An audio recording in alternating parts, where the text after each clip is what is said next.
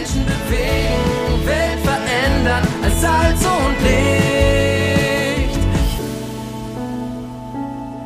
Hoffnungsgeschichten. Hundertmal von Gott bewegt. Ein Podcast der Allianzmission.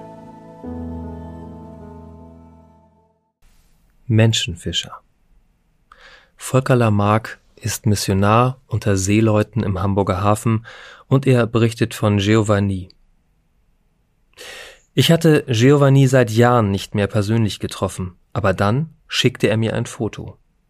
Dort sehen wir ihn zusammen mit einer Bibelgruppe, die er an Bord gegründet hat. Auf allen seinen Schiffen studiert er regelmäßig mit seinen Kollegen Gottes Wort. So begegnete mir Eduardo, den ich auf einem anderen Frachter traf. Er sagte mir, dass er jeden Tag die Bibel lesen würde. Auf meine Nachfrage, wie er dazu gekommen war, erklärte er mir, dass er auf einem seiner vorherigen Schiffe sein Koch Giovanni dazu ermutigt habe, dies zu tun. Eduardo war sehr am Evangelium interessiert, hatte jedoch noch keine Heilsgewissheit. Auch er bekam evangelistische Bibelfernkurse von mir und ist inzwischen ein Nachfolger Jesu.